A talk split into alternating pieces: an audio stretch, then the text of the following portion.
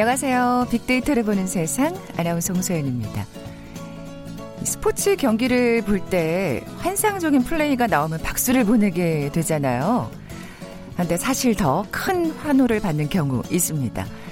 정정당당하게 경기 정신을 준수하는 페어플레이가 나올 때 그렇죠. 이런 페어플레이의 개념, 십육 세기 영국의 스포츠 매너에서 유래됐다고 합니다.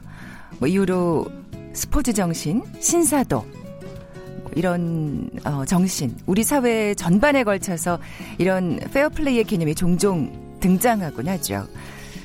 한데 여러분 혹시 알고 계셨나요? 기성세대인 이 사십 오십 세대들보다도 사회에 첫 발을 내딛는 이십 삼십 세대들 사이에서 이 페어플레이에 대한 기대와 열망이 훨씬 더 높다고 합니다. 오늘 이 얘기 좀 나눠보려고 하는데요. 잠시 후 이천이십 핫트렌드 시간에 페어플레이어라는 키워드로 빅데이터 분석해 볼 거고요.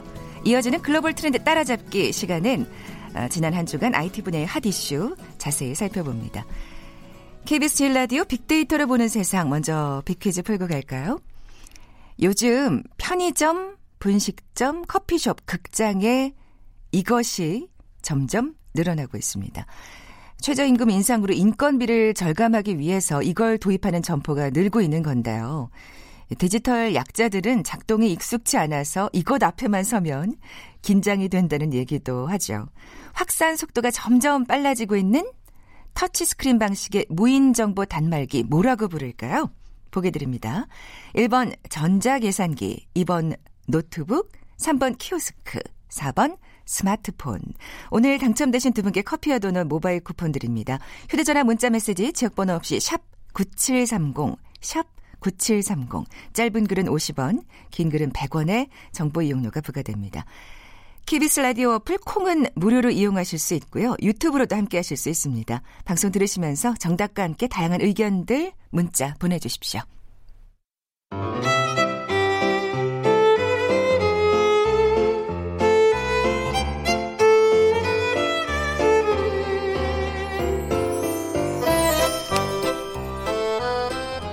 이천이십 핫트렌드, 서울대 소비트렌드 분석센터의 정미영 박사 나와 계세요. 안녕하세요. 안녕하세요. 자, 오늘 소개해 주실 이천이십 년 주목해야 할 소비트렌드 페어플레이어입니다.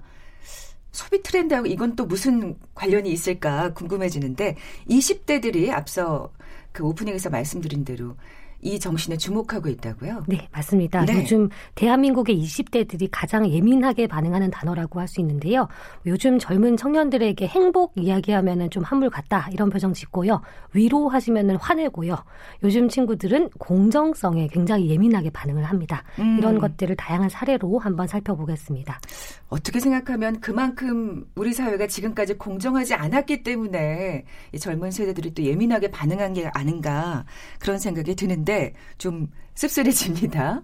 예, 어, 참 사회적 이슈로 진짜 정말 이 공정이라는 단어가 많이 등장하고 있는 것 같아요. 네, 맞습니다. 이천십구 년부터 사회적 이슈로 많이 등장을 했죠. 음. 저희가 오늘 소개해드릴 키워드는 이 공정성은 현실, 현실 더 현실적이고 우리가 좀 일상에서 만나는 다양한 재미있는 에피소드, 특히 이십 대들이 공정에 대해서 어떻게 반응하는지, 이런 말씀을 좀 자세하게 드리겠습니다. 네. 그럼 좀 대학생들이 어떤 생각을 갖고 있는지 좀 살펴볼까요? 네. 먼저 학교도 살펴보고 또 회사도 살펴볼 건데요. 네. 먼저 학교 말씀을 좀 드려보면은요.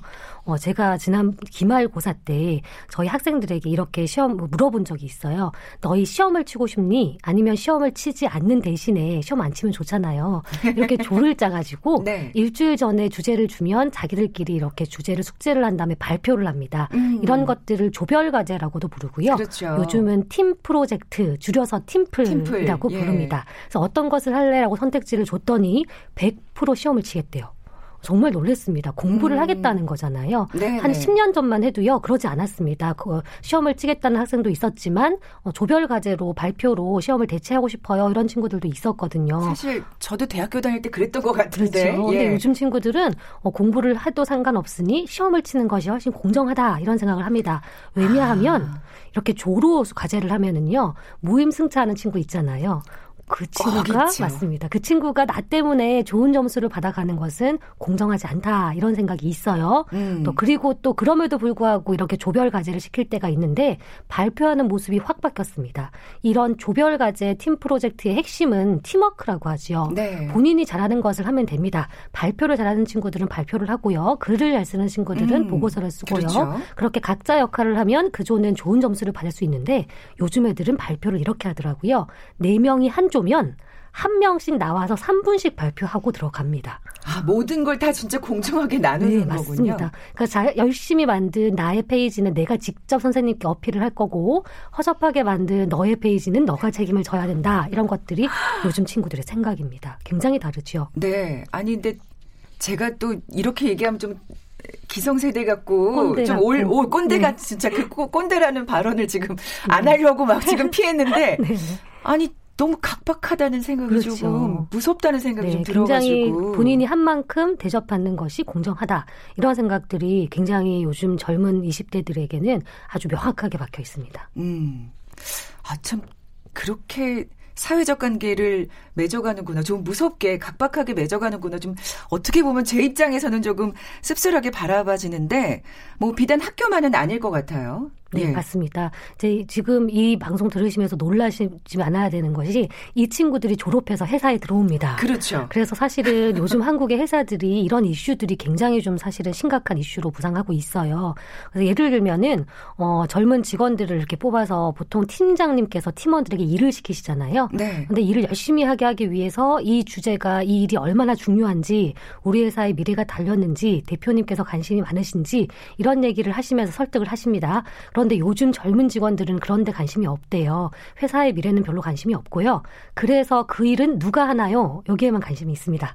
그래서 아. 요즘은 일을 시킬 때 내가 우리 팀원들에게 일 분배를 공정하게 하려고 노력했다. 이런 설득이 앞서야 우리 젊은 직원들이 납득을 하고요. 돌아가서 열심히 일을 한다고 합니다. 아. 많은 측면에서 특히 회사들이 젊은 신입사원들과 또 회사의 목표를 어떻게 잘 융화할 것인가 이런 것들이 과제로 부상을 하고 있습니다. 네. 아니 근데 사실 그런 젊은 세대의 특성을 또 알아야 또 시키는 입장에서는 현명하게 또 일을 시킬 수가 있겠네요. 네. 맞습니다. 그러니까 사실은 아, 내가 이렇게 얘기하면 이렇게 나와야 되는 거 아니야? 라고 하면 사실 어떻게 보면 서로 삐걱대고 맞습니다. 결국에는 오해하고 네, 일이 잘 되지 않고 결국에는 작업이 더뎌지고 그렇죠. 또 내가 이렇게 얘기하면 당연히 이걸 해체, 해달라는 얘기인데 그거를 왜 못 알아듣지? 라고 맞습니다. 화를 낼 게 아니라 네. 젊은 세대의 특성을 좀 잘 알아서 정확하게 이게 네가 할 일이야 라고 명확하게 표현해 주는 것도 필요하겠네요. 자 그러면 사실은 아 젊은 세대가 이렇구나 라고 그냥 아 그렇고 넘기는 게 아니라 이 기성세대들은 그 젊은 세대를 알기 위해서 또 노력을 해야겠다는 생각이 어, 맞습니다. 드네요. 네. 네. 요즘은 한국의 특히 회사들의 부장님이 우리 젊은 직원들을 이해하려고 부단히 노력하십니다. 그래서 음. 그 모습 보면 참 아름답더라고요. 네. 책 사서 읽으시면서 밑줄 그어가지고 요즘 구십 년대생은 어떤 사람들인가 공부도 하시고요. 그런 책도 있잖아요. 네, 맞습니다. 예, 또 예. 회사는 회사 차원에서 우리 신입 직원들이 또 회사 조직에 잘 융화하도록 노력을 하는데 가령 한국의 최근의 제조업들이요. 생각보다 제조업은 보수적인 편인데 데 어, 많은 변화를 시도하고 있습니다. 단적인 예를 하나 소개해드리면 네. 요즘 직급 체계를 부르지 않는 회사가 늘었습니다. 회사 안에 대리님, 차장님, 과장님, 부장님 이런 그렇죠. 직급 체계가 있는데 아마 연봉 때문에 제도 자체가 없어지진 않을 거고요. 뭐 아무래도 고객사를 만나는 명함에는 있을 수가 있지만 회사 내부에서 직원들끼리 대화할 때는 그런 직급 체계를 부르지 않고요. 통일하기 시작합니다. 오. 예를 들어서 국내에서 큰 가전회사는요. 최근에 어, 전체 전체 직원이 프로님이라고 불러요. 신입사원도 프로님, 부장님도 음. 프로님. 그래서 전 직원이 프로님이라고 호칭을 어, 통일했고요. 또 다른 회사는 파트너님이라고 전 직원이 부르기도 하고 또 다른 회사는 매니저님이라고 부르기도 하고요. 이렇게 호칭을 파괴하는 현상이 늘어나고 있는데 놀랍네요. 이것은 약과고요. 제가 음. 만났던 가장 급진적인 중견기업을 하나 소개해드리면 아 이게 이게 더 약과입니다. 더 약과군요. 네. 전 직원이 반말하는 회사가 있습니다. 기가 막히시죠. 부장님 오. 이메일 보냈는데 봤어? 상무님 내일 점심 같이 먹을래? 이런 식으로 굉장히 그 평등하고 수평적인 오. 소통을 하는 회사가 있습니다. 어, 그런데 그 대표님께 여쭤보니까 직원들이 적응을 굉장히 잘한다고 하시더라고요. 그래서 아. 이렇게 수평적으로 우리 젊은 직원들이 부장님 앞에서 위화감을 느끼지 위계감을 느끼지 않도록 이렇게 배려하는 회사들이 늘어나고 있습니다. 네, 사실 뭐 그래야 또 기업이 잘 돌아갈 수 있으니까 또 그런 어떤 아이디어를 내는 게 아닌가 하는 생각이 드는데, 좌석 제도가 바뀐다는 얘기는 또 어떤? 네, 맞습니다. 또 최근에 한국의 기업들이 이런 노력의 일환으로 어, 자율좌석제를 시행하는 회사가 늘어나고 있어요. 자율좌석제는 보통 음. 회사 안에 본인의 책상이 있고 내 명함이 딱 붙어 있어가지고 제자리가 정해지잖아요. 그렇죠. 자리를 주지 않습니다. 어, 제 짐은 사물함에 넣을 수 있도록 사물함을 부여해 주고요. 네. 아침에 출근할 때마다 사물함에서 짐을 꺼내서 새로운 자리로 이동하면서 매일 자리를 바꿔가면서 앉는 자율좌석제를 시행합니다. 어떤 회사는 일찍 오는 순으로 좋은 자리에 앉고요. 음, 어떤 회사는 랜덤으로 공, 뽑기로 공정하네. 해서 그렇죠. 이렇게 앉는데 네. 어, 방금 말씀하신 것처럼 공정한 이유가 이제 보통 부장님이나 임원님들은 회사에 아주 뷰가 좋은 곳에 넓은 책상에 앉으시고 그게 그렇죠. 그게 정말 우리가 그 그려지는 사무실 모습이잖아요. 그렇죠. 신입사원들은 네. 복도에 사람들 왔다 갔다 하는데 화장실 옆에 앉고 당연한 어떤 자리책이었는데 이제는 그런 측면에서는 차별하지 않겠다는 거죠. 누구나 아. 자신의 운에 맡겨서 나도 가끔씩은 좋은 자리에 앉아가지고 성공한 사람의 기분을 느끼면서 일을 할 수 있도록 이렇게 배려하는 이런 회사도 증가하고 있습니다. 야, 그러니까 아까 그 우리 오늘 키워드 페어플레이요. 그리고 그 공정이라는 단어가 정말 사회 곳곳에서 다양한 모습으로 지금 맞습니다. 발현이 되고 있네요. 그렇죠. 아, 이렇게까지라는 진짜 좀 놀라운 얘기를 오늘 듣고 있는데, 이런 공정성에 대해서 사회 전반에 이렇게 관심이 많은 이유가 뭘까요? 네, 가장 중요한 것은 요즘 이십 대 뭐 밀레니얼 세대, Z세대 네. 이런 친구들이 사실 경쟁을 어릴 때부터 아주 치열하게 했던 세대입니다. 음. 그런데 자신이 정말 노력을 했는데 그것을 평가하는 잣대가 공정하지 못하면 아마 억울한 마음이 들 것 같아요. 음. 그 경쟁이 치열한 만큼 또 공정성에 대한 니즈가 커지고요.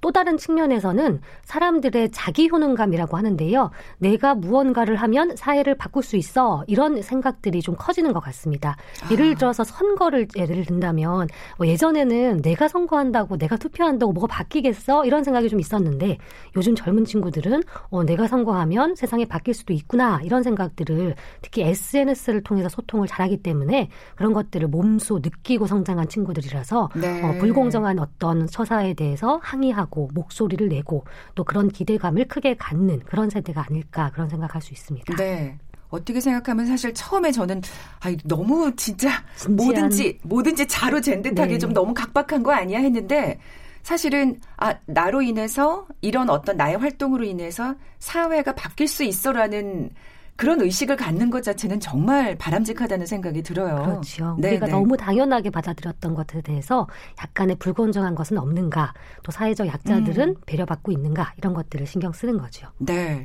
앞으로는 그럼 이 공정성 이슈는 계속해서 더 중요해질 것 같나요? 네, 맞습니다. 이것을 시장 이슈로 가지고 오면은요, 우리 소비자들이 제품과 서비스를 구매할 때 이 회사는 시장에서 공정하게 플레이를 하고 있나 따집니다. 아, 그죠? 이 소비 트렌드와 연결이 되는군요. 그래서 조금 뭐 갑질을 한다든지 그런 논쟁이 있는 회사들은 불매 운동도 강하게 하고요. 음. 반대로 착하다는 회사는 팔아주기도 하고요.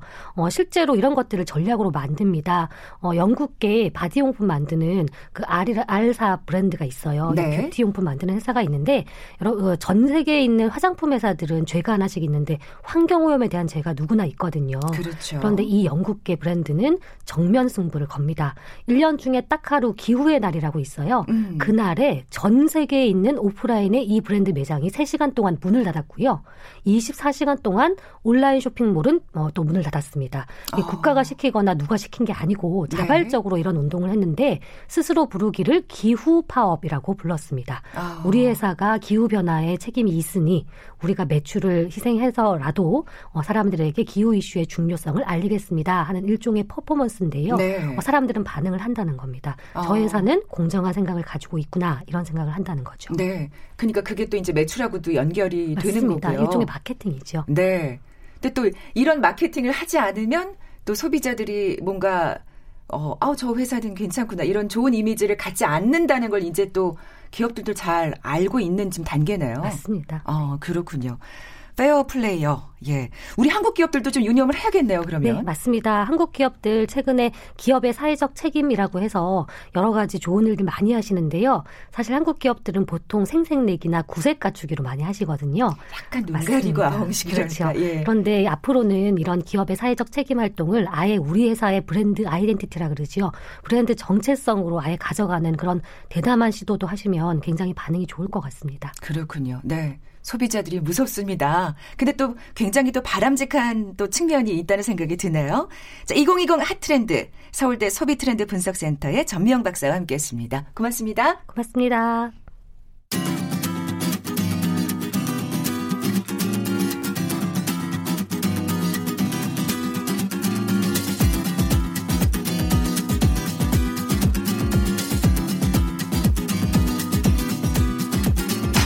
케이비에스 일라디오 빅데이터로 보는 세상.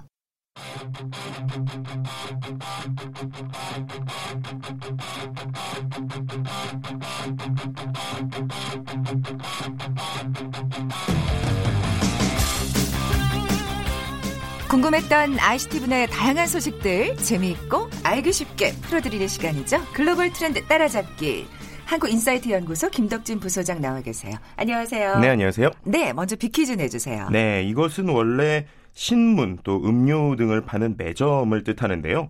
정보통신 분야에서는 공공장소에 설치된 무인 또는 자동화 시스템을 말합니다.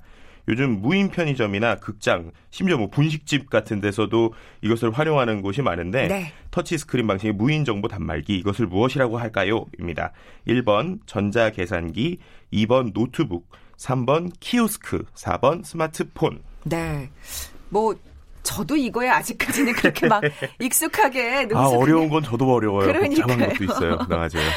정답 아시는 분들 저희 빅데이터로 보는 세상 앞으로 지금 바로 문자 보내주십시오. 휴대전화 문자 메시지 지역번호 없이 샵 구칠삼공, 샵 구칠삼공입니다. 짧은 글은 오십 원, 긴 글은 백 원의 정보 이용료가 부과됩니다. 자, 이번 주 화제가 된 아이티 분야의 이슈 살펴볼까요? 네, 먼저 이야기할 내용은요. 이 안면인식 기술에 대해서 두 가지 다른 시선 이야기를 좀 해보려고 합니다. 아. 이 거대 플랫폼 기업의 두 수장이요. 안면인식에 대해서 전혀 다른 시선의 이야기를 했어요. 그래요? 네, 예를 들면 이런 건데요. 그 유럽연합에서 최근에 공공장소 내 안면인식 기술을 최장 오 년간 금지하는 방안을 지금 검토 중입니다. 그런데 이것에 대해서 구글 그리고 마이크로소프트 두 회사가 확연히 다른 견해를 보였습니다. 그렇군요. 예, 예를 들면 구글 같은 경우에는 이러한 그 규제가 필요하다라는 목소리였는데 어, 이제 순다 피차이 구글 최고 경영자 씨이오가 지난 이십 일에 이제 브뤼셀에서 열린 어, 경제 컨퍼런스에서 이런 얘기를 한 거예요. 그 어. 정부가 일찌감치 이 문제를 다뤄서 규제 틀을 제공하는 게 중요하다라고 하면서 인공지능이 규제돼야 된다는 점에 의심의 여지가 없다라고 얘기를 했고요. 그렇군요. 네, 근데 반면 이제 엠에스 마이크로소프트 사장인 브래드 스미스는 어, 이런 지금의 유럽연합의 규제안 자체가 어, 수술용 메스가 필요한 큰 일에 일에다가 큰 시카를 들이대는 거다. 그러니까 메스만 있으면 되는 거에다가 시카를 들이대는 거니까 과민 반응이다. 음. 라고 지금 나오고 있는 건데요. 예를 들면 엠에스 사장 같은 경우에 뭐 실종 아동 찾기나 이런 데서도 안면인식 기술이 좋게 쓰일 수 있는데 네. 어, 이런 부분에 대해서 너무 모두 다 막는 것은 오히려 어, 좋지 않다. 그래서 필요한 부분만 규제해야 된다. 이런 식으로 이야기가 되고 있는 상황이라고 볼 수 있을 것 같고요. 네. 말씀드린 것처럼 이유가 이제 어, 좀 적극적으로 이런 공공장소에서의 아예 안면인식을 못 쓰게 하는 이런 이제 오 년간의 유예하는 방안 등을 지금 검토하고 있다라는 소식입니다. 네. 어, 근데 그렇게 이유가 신중한 입장을 보이는 줄은 또 오늘 처음 음. 알았고요. 네. 그리고 또 구글의 입장이 굉장히 또 의외라는 생각도 들어요. 왜냐하면 그렇죠. 어떻게 보면 그 기술을 굉장히 선도적으로 지금 개발하고 있는 업체가 아니었나요? 음, 그렇죠. 네. 맞죠. 그래서 이제 뭐 여러 가지 이야기가 나오고 있는데 한편에서 오히려 그래서 그런 거 아니냐 이런 얘기가 있어요. 그러니까 무슨 말이냐면 이미 네. 어느 이상 기술 순위 올라왔기 때문에 이 상황에서 뭐 예를 들어서 뭐 여러 가지 규제가 있더라도 본인들이 만들어 놓은 연구 데이터가 있어서 뭐 충분하다 뭐 이런 얘기들도 있고요. 아. 또 한편으로는 어, 이런 이야기를 이제 대표성으로 하면서 취할 건 취하고 뺄 건 빼야 된다라는 이제 목소리를 같이 냈다라는 것도 되게 중요한 것 같아요. 음. 뭐냐면 규제되긴 돼야 되는데 다만 어떻게 접근하냐가 중요하다라고 이제 같이 얘기를 한 것이에요. 아, 그게 포인트군요. 네, 그래서 네. 뭐 예를 들면은 그러면서 뭐 얼마 전에 이제 기고도 이제 그 순다 피차이가 하나 이제 파이낸셜 타임즈에다 했는데 거기에 내용을 보면 뭐 최근에 구글에서 뭐 인공지능을 활용한 유방암 진단, 유방암 진단 서비스 이런 것들을 이제 성공을 시켰다고 그래요. 네. 그래서 이런 부분에서 보면 정말 좋은 부분도 있지만 또 한편에서 어두운 부분도 있다라고 하면서 이제 딥페이크와 관련된 이야기를 했습니다. 딥페이크라고 하면은 안면 인식의 어떤 오용 기술 중에 가장 위험한 것 중에 하나인데 예를 그렇죠. 들면은 예. 얼굴을 이제 합성하는 기술이죠. 음, 음, 그래서 이게 음. 이제 우리나라에서도 문제가 됐고 미국에서도 문제가 되고 있는데 네, 네. 예를 들면은 이제 유명 방송인 킴 카다시안이 등장하는 영상에 인스타그램 영상인데 여기에 보면은 이제 킴 카다시안이 나는 사람들을 조종해서 돈을 버는 걸 좋아한다 이렇게 얘기를 해요. 근데 이게 내용을 봤더니 그게 정말로 킴 카다시안 같은데 알고 보면 이게 합성된 영상이었습니다. 네, 그래서 이런 것들이 이제 인스타그램에 올라오고 이러니까 이렇게 소위 말해서 연예인들 혹은 유명인들 혹은 아이돌들의 어떤 얼굴을 활용해서 악용을 하게 되면 문제가 있다. 이런 얘기를 하게 되면서 이제 이런 얘기를 같이 한 것인데요. 어 이제 피차이가 이제 순다 피차이가 이런 얘기를 하면서 에이아이 기술이 위험하면서도 사회적인 기회가 두 가지가 있기 때문에 이걸 균형을 맞춰야 되고 그러기 위해서 음. 오히려 국제사회나 어떤 이유 같은 데서 적극적으로 나서야 된다라는 얘기를 좀 하고 있다라고 볼 수 있을 것 같습니다. 이런 면에 있어서는 규제가 필요하다 네네. 이런 목소리를 낸 거네요. 그러면은 그 어떤가요? 뭐 음. 국가별로도 다른 견해가 나올 수 네, 있을 것 같아요. 이유는 거는, 신중한 거고. 네, 예. 재미있는 거는 미국에서도 이제. 이달 초죠. 그러니까 이달 초에 인공지능에 대한 규제 가이드라인이 같이 나왔거든요. 근데 여기에 보면은 어, 혁신을 파괴하는 지나친 엄격한 규제는 좀 피하는 쪽입니다. 그러니까는 아, 규제를 미국은. 하되 네. 과도하게 규제하지 않는다라는 게 핵심이에요. 음. 그러니까 열 가지 정도의 가이드가 나왔는데요. 그럼에도 불구하고 과도하게는 하지 않겠다. 그러면서 오히려 이유에서 하는 것들에 대해서 엄격한 규제는 좀 하면 안 된다. 피해야 된다. 이런 얘기를 하고 있어요. 근데 또 한편으로 재밌는 거는 국가에서는 이렇게 나오고 있는데 미국의 각 주별로는 또 다른 인식들입니다. 예를 들면 제일 어. 대표적으로 우리가 실리콘밸리가 있는 샌프란시스코 있잖아요. 네. 샌프란시스코가 미국 도시 중에서 최초로 안면 인식 기술 사용 금지 법안을 가결을 했습니다. 이천십구 년 오월에 이미. 아, 오히려 네. 샌프란시스코는 훨씬 더 강경하게 나오고 있군요. 그렇죠. 그래서 뭐 샌프란시스코 경찰이나 교통당국 등이 안면 인식을 사용할 수 없게 됐고 뭐 새로운 기기를 구매하더라도 관리자의 허락을 받아야 되는데 이런 상황에서 이제 정부에서 뭐 이렇게 가이드라는 공항이나 이런 데에선 또 쓰고 있고요. 그러니까 이 안에서도 계속 좀 논의가 좀 차이가 있다라고 볼 수 있는데 중요한 거는 논의가 되고 있다는 게 중요한 것 같아요. 어. 예를 들면 일본 같은 경우에도 이미 이천십육 년도부터 해서 이러한 그 인공지능 가이드라인을 만들어야 된다라고 해서 국가적인 방안이 계속 나오고 있는데 네. 우리나라에서 최근에 뭐 인공지능 얘기를 많이 하고 있지만 이러한 좀 국가적인 뭐 예를 들어 안면 인식을 쓸 때 어떤 기술 가이드라인이나 이런 거는 안타깝지만 아직은 없는 상황이거든요. 그러다 보니까 이런 부분에 있어서도 이제 우리나라에서도 좀 더 발전시켜야 된다. 그러네요. 국가적인 방안에서 좀 나와야 된다 이런 얘기들이 나오고 있는 상황입니다. 뭔가 이게 악용되고 또 범죄 피해가 일어나기 전에 네. 가이드라인을 신중하게 어, 준비를 할 필요가 있다는 생각이 또 오늘 얘기를 하다 보니까 음. 드는데요. 중국 같은 경우에도 사실 굉장히 이 부분에 있어서는 앞서고 있잖아요. 그렇죠. 이게 앞선다고 예. 해야 될지 아니면 감시를 잘한다고 해야 될지 잘 맞아요. 모르겠는데 예. 어, 실제로 이제 이 방송에서 말씀드린 것 같은데 이천십구 년 십이월부터 이제 휴대폰 신규 가입할 때 얼굴 다 스캔해야 된다. 뭐 이래서 도대체 이거 사람들을 어떻게 통제하려냐 뭐 이런 얘기들이 좀 있었어요. 그 얘기해 주셨던 것 같아요. 이 소식 네. 전해주셨었어요. 예. 근데 이게 이제 최근에 문제가 나오고 있습니다. 이게 실제로 이제 이번 달 이십일 일에 있었던 이야기인데요.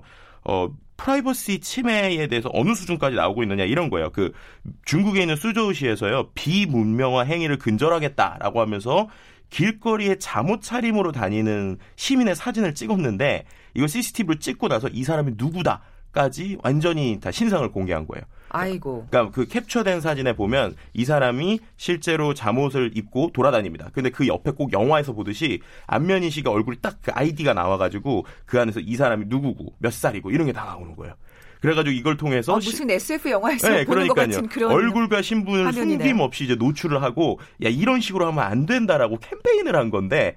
반대로 생각하면 예, 그냥 내가 길거리에서 어떤 음. 옷을 입고 있는 것까지 정부에서 보고 야, 너 이 옷 입으면 안 돼 라고 얘기하는 거잖아요. 세상에. 네, 그러다 보니까 이 부분에서 벌써 지금 여론이 안 좋았을 것 같아요. 예, 당연히 이제 어, 에스엔에스를 중심으로 지금 비난 여론이 들끓고 있고요. 뉴욕타임즈에도 뭐 감시받는 데 익숙했었던 중국인이지만 그래도 이렇게 일반적인 관행까지 단속이 된다라고 하니까 지금 분노를 느끼고 있다라는 상황입니다. 그렇군요. 국내에서도 이제 정말 말씀하신 대로 뭔가 활발한 논의가 이루어져야 될 것 같은데 에스엔에스상의 의견은 어떻습니까? 네, 에스엔에스에서도 소위 그 기술을 따라가지 못하는 어떤 규제나 정책에 대한 이야기들이 좀 많이 있어요. 근데 음. 그만큼 어, 정책을 이제 만들거나 규제를 만드는 사람 입장에서도 기술을 좀 많이 잘 알아야 되는 거 아니냐라는 식의 얘기가 좀 같이 나오고 있고요. 또 한편에서는 이미 판도라의 상자가 열렸기 때문에 네. 이거 막을래야 막을 수 없는 거 아니냐라는 얘기. 또 한편에서는 음. 그럼에도 불구하고 우리가 다양한 생각들을 할 수밖에 없는 상황인 것 같다라는 어, 전반적인 좀 이야기가 있었다라고 볼 수 있을 것 같습니다. 네.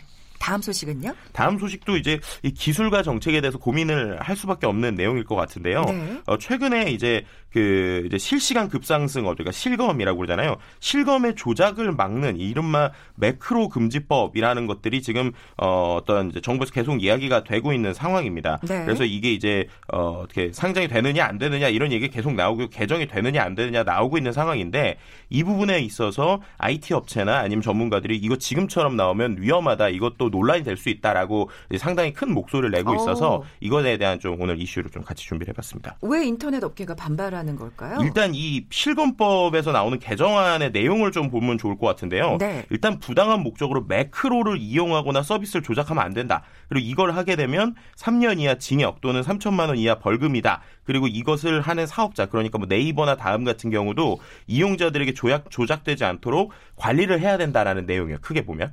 근데 첫 번째 일단 매크로 음. 를 과연 어디까지 정의할 것이냐가 이제 일단 복잡한 아, 거예요. 그렇군요. 저는 네. 그냥 단순히 법만 보면 굉장히 뭐 그래야 되지 않나 네네, 싶은데. 그쵸. 예. 근데 이 법도 이제 말씀드린 것처럼 법은 그런데 그 안에 보면 기술적으로 이제 말할 게 많은 거죠. 매크로라는 게 한마디로 단순히 어떤 프로그래밍을 통해서 계속 복사 붙이기를 하는 거예요. 음. 근데 이게 요즘에 그 어떤 산업에서도 상당히 중요한 요소로 쓰이고 있어요. 로봇 프로세싱이라고 해서 알피에이라고 그래서 예를 들면은 제가 무슨 계약을 하거나 뭐 할 때 계속 클릭 클릭 클릭해서 넘어가야 되는 이러한 프로세스를 만들어서 자동화하는 건 역시도 매크로거든요. 아, 그러니까 그렇군요. 이 매크로 자체를 막는 것이 과연 이게 의미가 있느냐? 라는 얘기 첫 번째. 두 번째는 그러면은 사람들이 마치 몇백 명의 알바처럼 댓글 쓰는 행위. 그건 자동이 아니잖아요. 음, 음. 근데 그렇게도 할 수 있는데 과연 이 법안만으로 막히느냐? 그리고 세 번째는 포털 사업자, 그러니까 네이버나 다음 입장에서는 댓글이 그렇게 쓰이면 네이버 입장에서는 피해를 당하는 거잖아요. 그렇죠. 그런데 네이버가 벌금을 내야 된다는 거죠. 그러니까 이 부분 세 가지에 있어서 이거는 문제가 있다. 이거를 제대로 좀 법안을 개선해야 된다라는 음. 얘기가 나오고 있고 그럼 해외에 있는 그 뭐 예를 들면 구글이나 유튜브, 그러니까 유튜브에서도 조작되는 영상들에 대해서는 어, 놔두면서 이거를 이렇게 국내 역차별하는 거 아니냐. 뭐 이런 얘기들까지 좀 같이 나오고 있는 상황입니다. 어, 아니 그러니까 정말 단순하게 그거는 당연히 있어야 되는 법이 아닌가 싶었는데 이 세부적으로 네. 들어가면 굉장히 문제가 많네요. 그렇죠. 이게 왜냐하면 기술 자체가 가지고 있는 특성들이 있기 때문에 음. 이걸 정확하게 막아야 되는 부분인데 그냥 어, 이거 문제가 되니까 그냥 막아야지 수준으로 하면은 이게 이슈가 되는 거고 인공지능도 좀 마찬가지인 것 같아요. 안면인식도 아. 이런 뭐 단순히 그냥 막아야지가 아니라 그 안에 있는 기술의 내용을 좀 자세히 봐야 되는 이유가 이런 데 있지 않나라고도 볼 수 있을 것 같습니다. 네. 그럼 분명히 이 법안에 대해서는 또 보완이 필요하겠네요. 네. 아마 총선까지도 계속 갈 이슈 가 아닐까라고 좀 볼 수 있을 것 같습니다. 아, 네. 그렇군요. 에스엔에스상에서는 또 어떻게 반응하고 있나요? 네, 에스엔에스상에서 좀 비슷한 것 같아요. 일단은 그럼에도 불구하고 막아야 되니까 이거 이거 그래도 추진해야 되는 거 아니냐라는 얘기들이 좀 있고요. 한편에서는 저, 저는 그, 그러니까 단순하게 네. 자꾸 그렇게 생각을 하고 있는데, 네네 예. 그렇죠. 한편에서는 문제의 근원이 되는 실시간 급상승 검색어 없애자 뭐 이런 이야기도 좀 나오고 있고, 음. 한편에서 이제 아까 없앤다는 얘기도 또 있었잖아요. 네, 그러니까 예. 이제 그 다음에서는 이제 없애고 네이버에서 놔두고 있죠. 음. 그리고 또 한 가지는. 이제 예를 들면 그럼에도 불구하고 아까 말씀드린 매크로 프로그램 자체가 무슨 죄냐. 어. 이거를 악용하거나 아니면은 사람이 소위 인간 매크로를 돌리면 어떡할 거냐. 이런 이제 정확한 기술에 대해서 좀 더 검토가 필요하지 않느냐라는 얘기 있고요. 이게 자칫 잘못하면 귀에 걸면 귀걸이, 코에 걸면 코걸이 법이 될 수 있다. 그래서 모든 걸 그냥 통제하는 일종의 음. 통제 법안이 될 수도 있다라고 하는 어떤 목소리도 같이 나오고 있는 상황입니다. 네, 분명히 또 그 매크로 프로그램이 필요한 또 음. 어떤 부분이 있을 텐데. 그러니까 최근에 인공지능과 예. 관련돼서 오히려 알피에이라고 해서 다양한 기술이 오히려 도입돼야 된다고 하고 있는데 그게 어떻게 보면 근원적으로 보면 매크로거든요. 음, 그렇군요. 에이. 또 오늘 또 새로운 사실을 알았네요. 지금까지 글로벌 트렌드 따라잡기 한국인사이트 연구소 김덕진 부소장과 함께했습니다. 고맙습니다. 네, 감사합니다. 자, 오늘 빅퀴즈의 정답은 삼 번 키오스크였죠. 당첨되신 두 분 홈페이지를 통해서 확인해 주시기 바랍니다. 케이비에스 제일 라디오 빅데이터를 보는 세상 오늘 방송 여기서 마무리 짓겠습니다. 내일 오전 열한 시 십 분에 다시 오겠습니다. 고맙습니다. Thank you.